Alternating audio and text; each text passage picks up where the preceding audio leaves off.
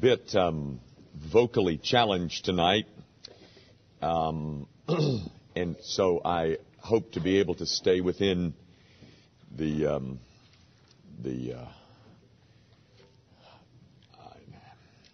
advantage of a microphone. So um, if I get carried away, then that's when I really get damage. Um, let me mention one thing to you that um,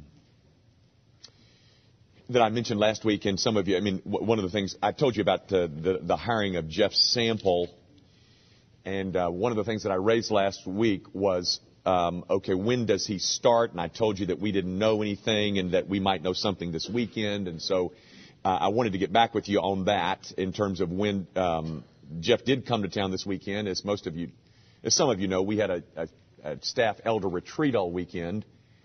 Uh, and Jeff was able to be with us at that, which was very, very um, beneficial for him to hear, uh, to be a part of all that. But um, we had this nice, wonderful little plan. Oh, by the way, he, it looks as if, Lord willing, he will be here the first Sunday in April. Uh, we had hoped for the first Sunday in March, but there's still some there's still some things that need to be worked out, like the selling of the house and all that business. So but that's, that's the plan now, is that, uh, Lord willing, he will be with us on the first Sunday of April. Um, we had this wonderful, nice little plan. Um, he was uh, to fly up. Uh, his off day is on Friday. He was going to fly up on his off day and and spend the uh, night with us Friday, and then fly back on Saturday, and be back in town about 5:30 on Saturday, and then of course be in the pulpit the next day.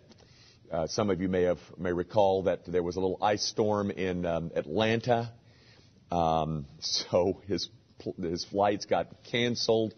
He got um, uh, stuck in a hotel, and before he could get to the hotel that the airline was paying for, um, he developed a stomach virus and was heaving in the airport uh, bathrooms, and spent um, Sunday, uh, Monday, Sunday and Monday uh, sick as a mule in a local hotel, um, waiting for his flight to be rescheduled, and so finally didn't get home until Tuesday, um, but was over the little stomach virus thing. So um, the best laid plans of mice and men uh, sometimes go awry, and and that one did. So thought you might be interested in that little human interest story. Take your Bibles, if you will, and, and uh, turn with me to Romans chapter 8, and let me um, read you uh, the, the opening two verses of a new paragraph. We won't be able to cover all this tonight, but I, I, it is kind of a little section, and um, we'll uh, just get into it and finish it up next week, Lord willing.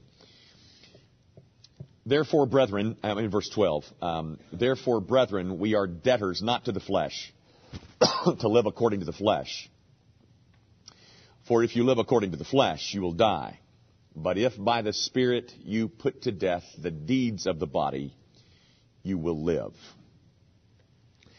Now, gang, um, what you have in those two verses, I know that you're not aware of it just yet, but you have um, a very succinct summary of the doctrine of sanctification. Uh, it is succinct. It is. Um, uh, it looks rather um, simple. It is not at all simple, and I, I hope to point that out. But um, this is what you're going to find Paul teaching in the rest of the in, in the entirety of the New Testament. My goodness, is everybody all right? what what was that? Was that some kind of a cough? Cough. I, it was somewhere between a cough and a sneeze, and that's called a uh, a quiz or something. Um, uh, okay, well, we hope you're all right over there, George, and um, help him out there, darling. okay, where was I? we keep attracting some of the strangest people to this church. um, what you have in those two verses, as I said, is a very uh, succinct uh, summary of the doctrine of, of sanctification, or stated differently how the Christian is to deal with the problem of sin while he is alive. While he remains in this flesh, what you get there is a strategy um, as to how we are to uh, handle and wrestle with our sin. So, ladies and gentlemen, when it comes to wrestling with our sin, which I'm sure you don't have any of that, but uh, your um, your preacher certainly does. But in the in the battle uh, against sin, how does Paul counsel you? How does Paul? Um, what is Paul's methodology that he suggests and teaches to the people of God as to how they are to deal with their own sin.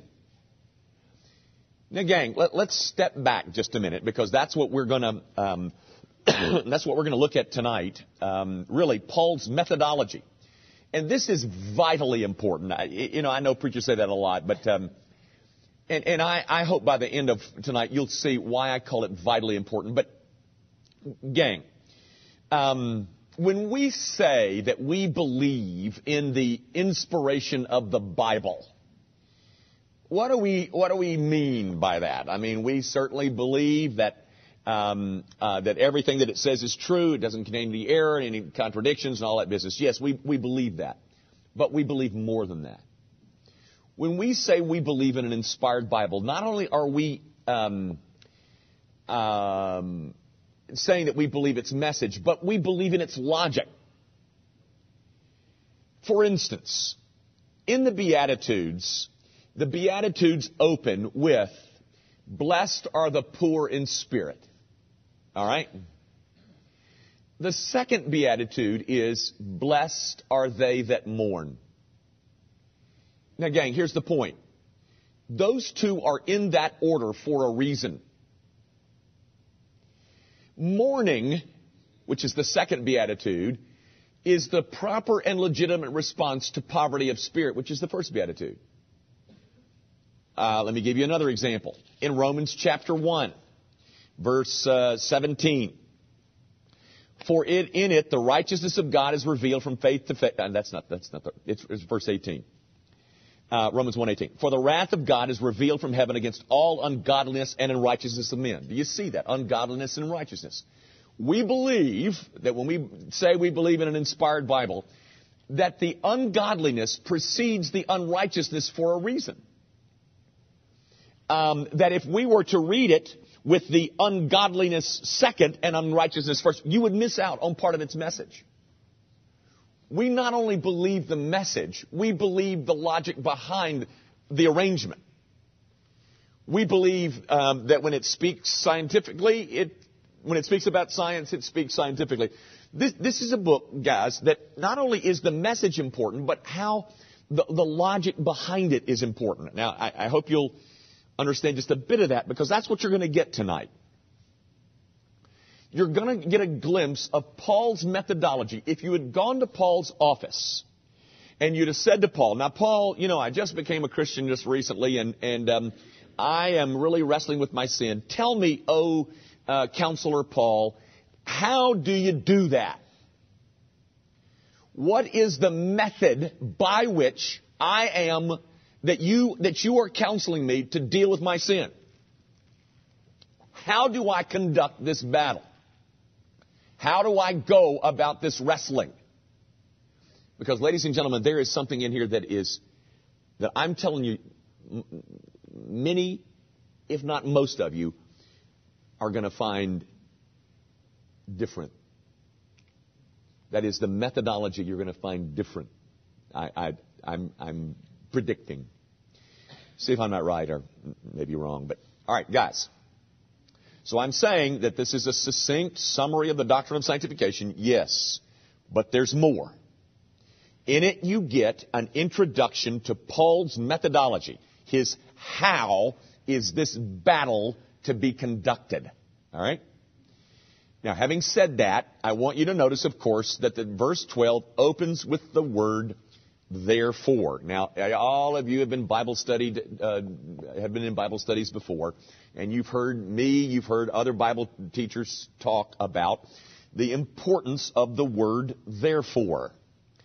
Um, well, this is a very important therefore. Uh, therefores are important, but this therefore is really important. And let me see if I can explain. In Paul's um, uh, letters, he often does this, uh, but he's not the only one. Uh, other New Testament writers do the same thing. What Paul is doing from verses 12 and from verses 12 and on, he is now exhorting us to do certain things on the basis of that which has gone before. He is about to exhort us to do something but that doing of the something is based on something that he has just taught you. Now, what is the thing that he is exhorting you to do? It's in verse 13. If by the Spirit you put to death the deeds of the, of the body. That's the exhortation. Uh, some of your translations might have mortifying the flesh. I think the King James uses that language, mortifying the flesh. But, but that's the exhortation. He is telling you to mortify the flesh. He is telling you to put to death the deeds of the flesh. Okay? That's his exhortation. But ladies and gentlemen, you will never understand how that is properly understood if you miss the therefore. Because you see, the exhortation of verse 13 is an application of something that he has taught you in the first 11 verses. Having taught you that in the first 11 verses, he then says, therefore. Verse 1, verse 2, verse 3, verse 4, 5, 6, 7, 8, 9, 10, 11. Therefore. There is something that precedes, ladies and gentlemen, Paul's ever exhorting you to do anything. Is he exhorting you to do something? Yes. Is there something for you to be doing? Yes. But how? Uh, uh in, in, how do we attack this mortifying the flesh? How do we go about putting this thing to death? he is exhorting, that's the application, but the application is based on that which is run before it.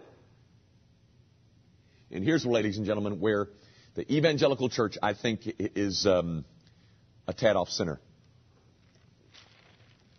And I um, dare say that some of you are going to find this a little bit refreshing and new. Gang, what has he taught us? Oh, by the way, before I say that, you know, you've, you've heard the story about in the Civil War, uh, right after the Emancipation, Emancipation Proclamation, which set all the slaves free. They were legally, um, officially free. And yet, slaves went on, uh, many slaves in the South continued to live just as slaves, even though legitimately, really, legally, they were free. So their, their behavior did not match the truth about them. Okay? They were living in a way that was out of accord with that which was true about them. The truth was that they were set free, et cetera, et cetera, et cetera. Now, now keep that kind of image in mind because, ladies and gentlemen, he has exhorted you to do something in verse 13, and that exhortation grows out of verses 1 through 11 the way that you are to do this in verse 13 is based on what he just taught you in verses 1 through 11. Now, what did he teach you in verses 1 through 11? Now, before I get to that, let me just say this real quick, ladies and, ladies and gentlemen. It is not, Paul's methodology is to teach something and then apply it. That's what I mean by methodology is important. It is never enough to teach something. It is never enough to simply learn something. It must always be applied. And until it is, it, it, until it is applied, it has not been learned. We must always live what we believe. So, having taught something in verses 1 through 11, and Paul says, okay, based on that which you believe, I want you to put to death the deeds of the flesh, the deeds of the body. All right? Now, What is it? What does putting the deeds of the body to death rest upon? What is the foundation of that appeal? The foundation of that appeal, ladies and gentlemen, is the security of the believer. That is, Paul has taught you in the first 11 verses just how safe you are. Just how little you have to fear condemnation. Having taught, taught, taught, taught, taught, taught, taught how, how marvelously safe you are as a Christian, based on that safety, he then appeals to you. Okay, now that you realize who you are, where you stand, what you are, now you are ready to face the practical problems of waging war against the flesh, against sin. Gang, the reservoir out of which you should draw animus for waging war against sin is a reservoir of safety and security. Uh, um, uh, hopefully this will get a little bit clearer in a moment, but gang, um, the, verse 12 begins with Paul saying, we are debtors not to the flesh. That is, I'm under no obligation to obey the dictates of the flesh. Therefore, there is an obligation, however. I'm under no obligation. I'm not a debtor to obey the laws, but there is an obligation. I have an obligation. There is to be within me a feeling, a certain feeling of indebtedness, and that indebtedness is spawned by gratitude over Christ's work for me, which has produced for me a lifetime of security and safety, bathing myself in the sweetness of grace, ladies and gentlemen. That is the thing that weakens sin's hold over you. Did you hear me? Bathing yourself in the beauties and the excellencies of grace is the way Paul appeals to the people of God to go put the, the flesh to death. He asks you to return to the beauties and the excellencies of the gospel that has, that has described your safety, your position, and, and, and based on that, he asks you to then mortify the flesh. It is focusing on Christ's finished work for us that softens our hearts and, and weakens sin's hold on me. That's how Paul is telling us to do it. How are you going to battle sin? Go focus on what Jesus did for you. How are you going to wage war on the flesh? Go enjoy the beauties and excellencies of grace. How is it that you're going to win the war over those sinful habits?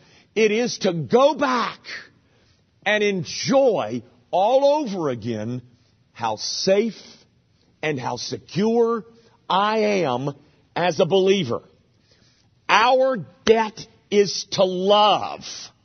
It is to love and to, sin's power loses its attraction over you, ladies and gentlemen, when you are overcome with verses 1 through 11. Do you, do you see what I'm, gang, uh, uh, I, I, I got to hold on to that. Paul's method of dealing with the people of God as they are trying to carry on this battle against sin. What does, how does he approach you? He says, okay, let me tell you how marvelously safe you are. Now, because you are, therefore, put to death the deeds of the flesh. there is not one hint of fear, judgment, guilt, which is the evangelical modus operandi, ladies and gentlemen, when it comes to dealing with the deeds of the flesh. He says, Do you understand how safe you are? Now, focus on grace and love, that debt, indebtedness to grace, and having that bathe your soul. Put the flesh to death. Do you see how different, gang? Most Christians that I run into, and, and most preaching, I shouldn't say that. I shouldn't say most. Some preaching.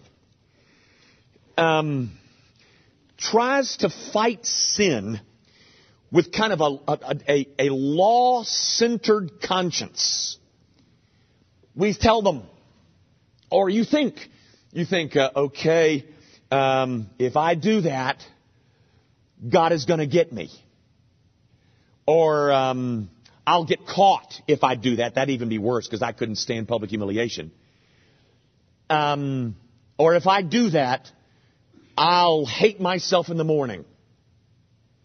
Well, gang, that all may be true. All of those things may be true of you, but I'm saying to you, that approach is an inadequate method by which sin is dealt with. You will never succeed in dealing with the sins of the flesh by guilting yourself into it. Or some kind of preoccupation with a law-centered, law-focused conscience. That's not how Paul does it. Do you see that here, ladies and gentlemen?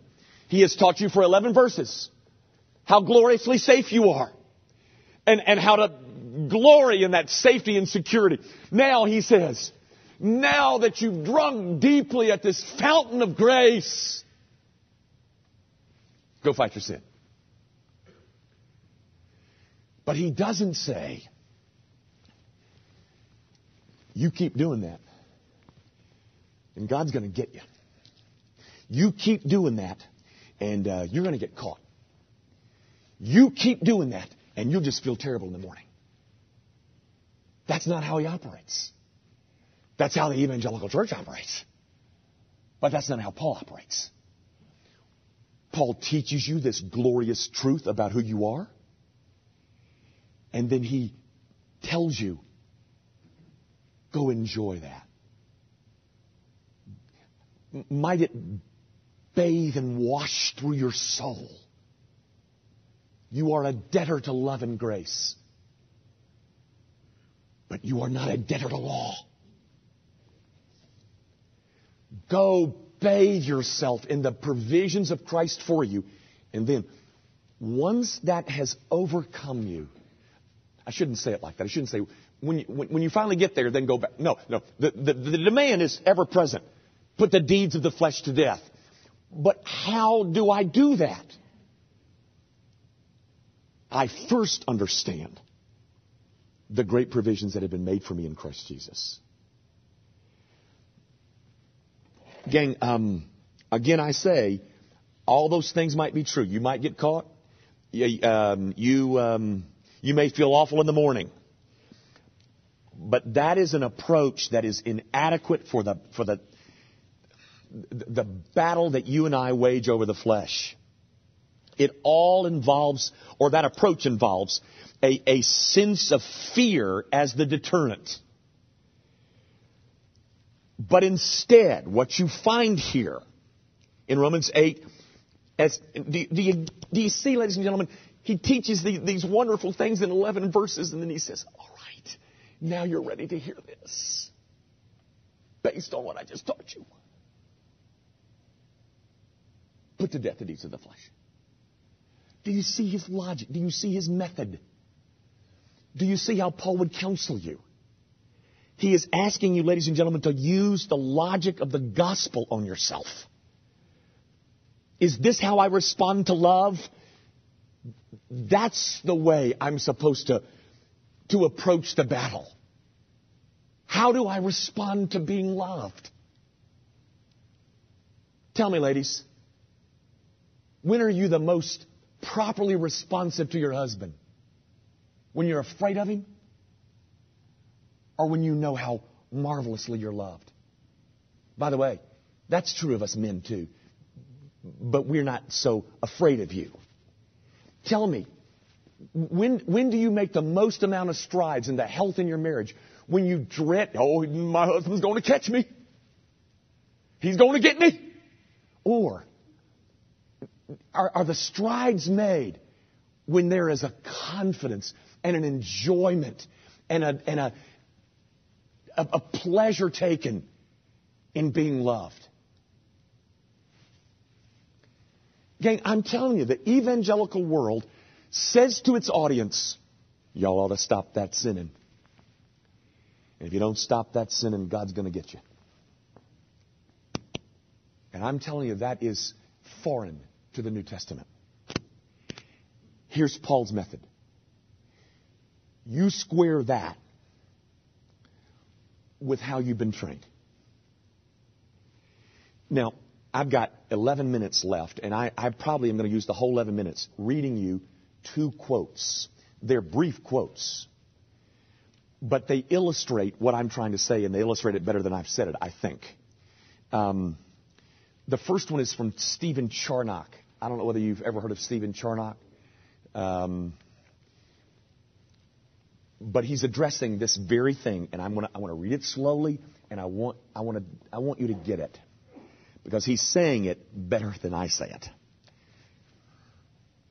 he is contrasting this, this law centered conscience and a, a logic, he's a law centered conscience versus using the logic of the gospel on ourselves. Okay? A legalistic conviction of sin arises from a consideration of God's justice mainly but an evangelical conviction of sin comes from a sense of God's goodness and grace. Did you get that? He says, over here on the one hand, a legalistic conviction of sin, that comes from a consideration of God's justice. If I do that, God's going to get me. In contrast to that, he says, an evangelical conviction of sin comes from a sense of God's goodness and grace. Is this how I respond to love? Says an evangelical conviction of sin. Now, um, that's just the first sentence. He's still comparing a legally convicted person. That's one who's got this legalistic conviction of sin. A legally convicted person cries out, I have exasperated a power that is as roaring as that, of a lion. I have provoked one that is the sovereign Lord of heaven and earth, whose word can tear up the foundation of the world. Opposed to that, or in contrast to that, but an evangelically convicted person cries, I have incensed a goodness that is like the dropping of the dew. I have offended a God who comes to me as a loving friend. Is my heart made of marble or iron to be so hard? Gang, do you see the difference in those two? One has come to a place of conviction because of this dread, this, this, this concern for justice, whereas this other option is uh, the concern that comes from a sense of God's goodness and grace.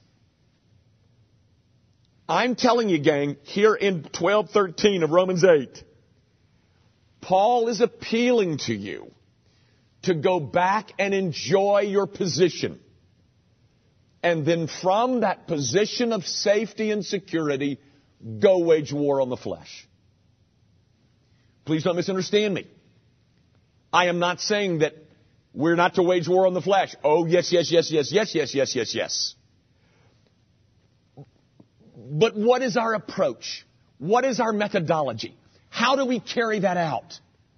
Well, based on what I see Paul doing, he's reasoning with his audience, and before he exhorts them to deal with their sin, he first tells them how safe they are.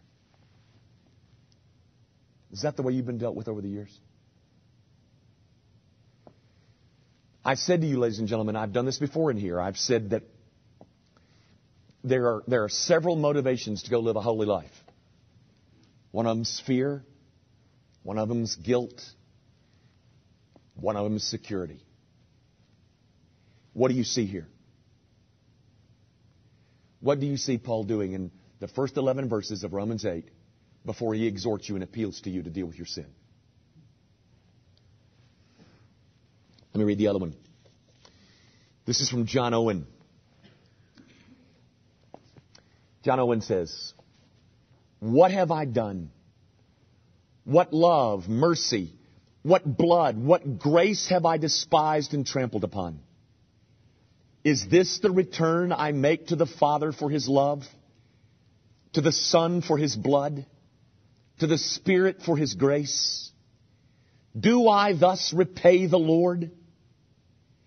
Have I defiled the heart that Christ died to wash? What can I say to the dear Lord Jesus? Do I account communion with Him of so little value? Shall I endeavor to disappoint the very purpose of the death of Christ? Do you see, ladies and gentlemen, how John Owen is dealing with himself, applying the logic of the gospel to his sin? Never once do you hear him say, Oh, no, I've blown it. I've blown it, and, and you know, there is going to be the piper to pay. It's going to be hell for me. Gang, that is not New Testament Pauline methodology when it comes to sanctification. This is what Paul teaches throughout the New Testament. He first makes sure you understand that the, that the, the eternal dimension of your soul is a settled thing. And once you are enjoying the beauties of that, he then turns to you and says, Therefore, put to death the deeds of the body. But he never turns to you and says, If you don't, you're going to get it. I don't know where that came from, ladies and gentlemen. I just know this. It didn't come from the Apostle Paul. Because, because Paul knows the greatest motive to holy living is a thoroughgoing understanding of the beauties and excellencies of grace. And once that's understood, it, it lessens sin's power and attraction over us and we cry out with a John Owen, Is this how I pay love? Is this how I respond to the finished work of Christ? Am, am, am, I, am I that hard that I would pursue this?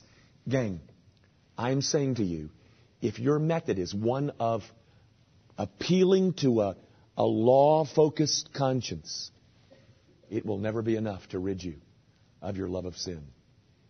The only thing that will weaken the bonds of sin over you is a grasp of just how safe you are. In view of that, therefore, put to death the deeds of the flesh.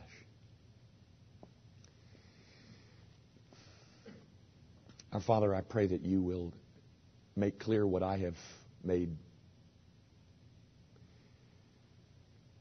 unclear. And that your people will find great delight in being instructed in a New Testament Pauline approach to holy, godly living. Yes, indeed, Lord. all of us long to walk in the beauty of holiness. But how we get there is important to Paul as well. And so, might your people be able to bathe their souls in the, in the great excellency of the finished work of Christ and their security in that position. Might that security drive them to a greater hatred of their sin and an application of the gospel to our souls. We, um, we have so much, oh God, to correct. And I pray that this might help undo false notions of what it means to live a holy life. We're not debtors to the flesh, Lord. We're not debtors to law. We're debtors to love. We're debtors to love and grace. And so, with that, that sense, that feeling of indebtedness to grace, empower us now to go lay the axe to the root of sin in our souls. We, um, we commit ourselves to that, Father, praying for the power of the Holy Spirit in the pursuit. And we pray in Jesus' name. Amen.